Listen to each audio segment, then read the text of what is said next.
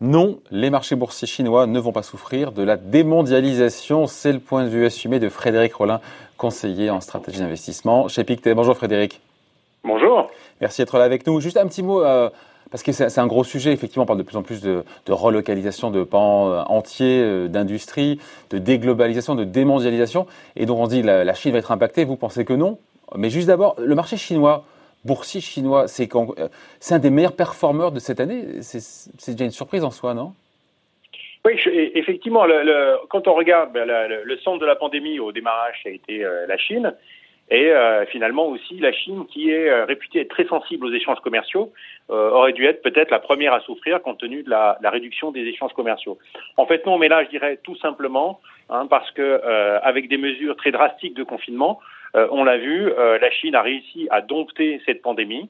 Et puis par ailleurs, eh bien, une fois qu'elle a pu réouvrir son économie, eh bien, on voit quand même qu'il y a eu une reprise de l'activité plutôt satisfaisante, probablement 75 à 80 dans le secteur industriel, un petit peu moins dans le secteur des services, mais dans l'ensemble, on peut dire que ça repart, c'est une sorte de reprise en V qui pourrait être soutenue plus tard eh bien, par euh, les importants moyens hein, que possède euh, la Chine en termes de financement, à travers euh, sa banque centrale, à travers eh bien une économie qui est plutôt exportatrice.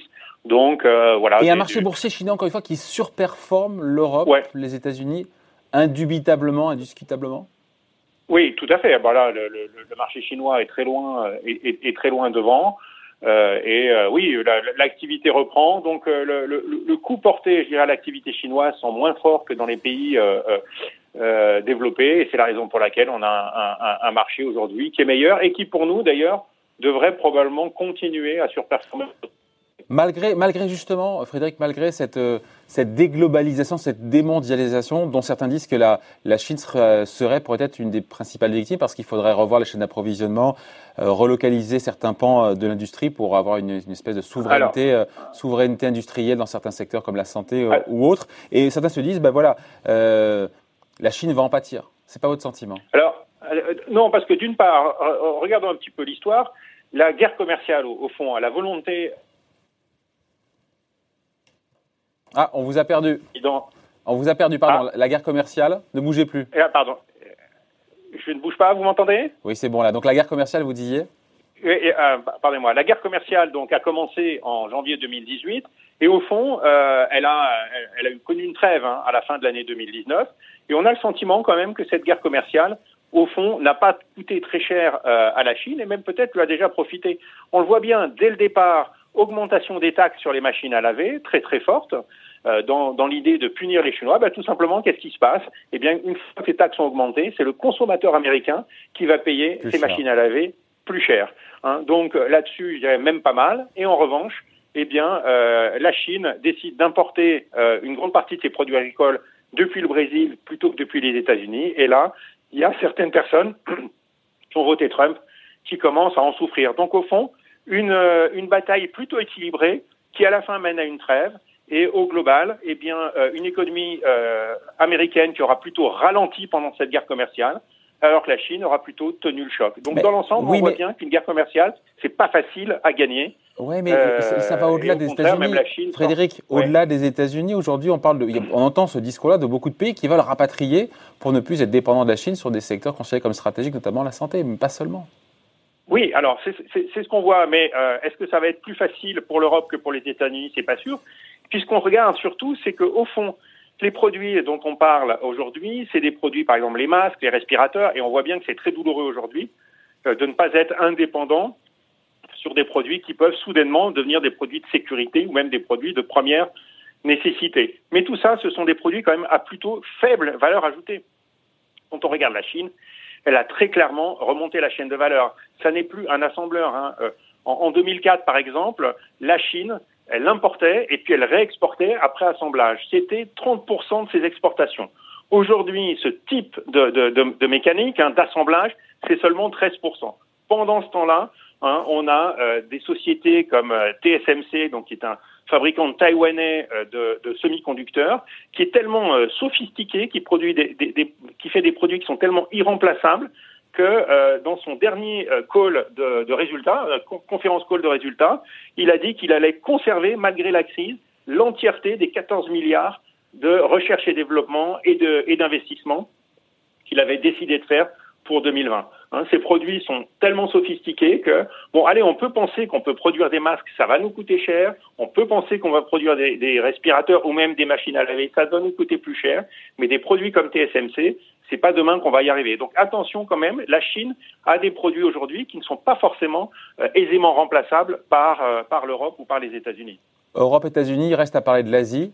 Comment ça se passe dans la relation entre les pays asiatiques et, la Chine? Tout ça est très imbriqué Alors en plus, on a le sentiment, nous, de plus en plus, au fond, que euh, la, Chine, immense pays, et l'Asie hein, euh, sont en train de devenir une région, je dirais, proprement autonome, qui a de moins en moins besoin de nous et qui pourrait se développer, continuer à se développer, je dirais, avec, euh, avec un petit peu moins de relations avec nous. Hein, le, les relations commerciales à l'intérieur de l'Asie, hein, c'était à peu près 28 euh, il y a quelques décennies. Aujourd'hui, c'est à peu près 50%. Donc on voit bien que on a une augmentation du commerce intrazone. Et puis même, quand on regarde les valeurs euh, qu'on a en Chine aujourd'hui, bah, ça va être Tencent, par exemple. Bon, ben voilà, Tencent vend ses jeux, le Mahjong, Game of Peace, etc., euh, à euh, des utilisateurs chinois en grande partie. Et puis il va développer du paiement électronique pour des utilisateurs chinois. Et Alibaba développe, parce que développe Amazon aujourd'hui, quand même en grande partie en Chine. Donc on voit bien qu'il y a une forme d'autonomie. Puis même si on prend le reste de l'Asie, l'Inde par exemple, l'Inde va exporter énormément de, services informatiques euh, et, que cette, exportation va probablement même augmenter. On voit bien qu'il y a des sociétés européennes et des sociétés américaines qui vont avoir besoin de réduire leurs coûts. Une bonne façon de réduire leurs coûts, c'est d'outsourcer le service informatique. Et là-dessus, bien, euh, euh l'Inde est particulièrement bien placée. Euh, je, je, regardais juste un chiffre pour, pour, pour, pour illustrer, hein, pas, pas trop. Euh, L'Inde a réussi à former, euh, il y a quelques, enfin, c'était en 2017, 2 millions et demi, 2 millions et demi d'ingénieurs ou équivalents, donc techniques, euh, ingénieurs, mathématiques, etc. Voilà. Les États-Unis, 600 000. La Chine, 4 millions 7.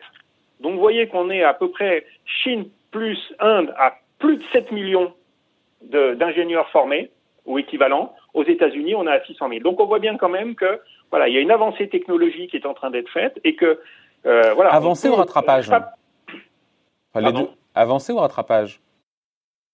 Ah bah il y a, y a, y a aujourd'hui une, une, très très forte. Alors c'est un, un, petit peu les deux, c'est-à-dire ouais. euh, c'est vraiment la question. Regardez Baidu par exemple ou euh, euh, Google, donc deux leaders de l'intelligence artificielle. Bon, bien aujourd'hui, euh, euh, lequel est en avance sur l'autre, c'est en train de devenir difficile à dire. Alors la Chine produit plus aujourd'hui de recherche fondamentale sur l'intelligence artificielle, en nombre de papiers publiés sur des, des, des, des comment dire, des, des, magazines vraiment de, de renom, quoi, des, des reconnus. Euh, en revanche, euh, on dit encore aujourd'hui que les États-Unis produisent encore une recherche qui est quand même un petit peu plus sophistiquée, un petit peu plus en avance, mais que la marge quand même commence à se réduire fortement. Donc, euh, en avance au rattrapage, je pense que c'est le moment, euh, ces années-là, entre 2018 et allez, 2022, où la question se pose, mais on voit bien que l'Inde avance quand même plus vite en général que, que l'Ouest. Donc votre... la Chine, pardon, ouais, ouais, ouais. avance plus vite que l'Ouest. Donc votre idée, votre, votre conviction, c'est que les indices boursiers chinois, la Chine et surtout les indices boursiers chinois, ne souffriront pas de cette déglobalisation qui pourrait, qui devrait s'accélérer euh, post Covid les, les, les, les, valeurs qui, qui, qui à, à, faible valeur ajoutée, hein, qui font des masques, etc., eh bien, elles ont disparu des indices. Aujourd'hui, les indices chinois, euh, c'est en grande partie euh, des sociétés à forte valeur ajoutée. Donc il y a encore hein, quelques valeurs un petit peu en retard, mais pour quelqu'un qui choisit en plus les, ces, ces, valeurs qui sont plutôt en, avance, qui sont plutôt innovantes, nous on pense qu'effectivement c'est euh, ces portefeuilles-là vont très très bien résister euh, contre la déglobalisation. Et on a même euh, certaines valeurs qui vont bénéficier très directement. Ben, Aujourd'hui, euh, Huawei, par exemple, ne peut pas importer certains produits américains. Eh bien, il y a des producteurs euh, asiatiques et des producteurs chinois qui sont en train de, de, de, remplacer ces produits. Et donc, au fond, ça, ça va créer une opportunité de croissance supplémentaire euh, pour le continent asiatique. Voilà, c'était le point de vue signé Frédéric Rollin, conseiller en stratégie d'investissement chez Pictet. Merci beaucoup, Frédéric. Bonne journée. Merci. Bye.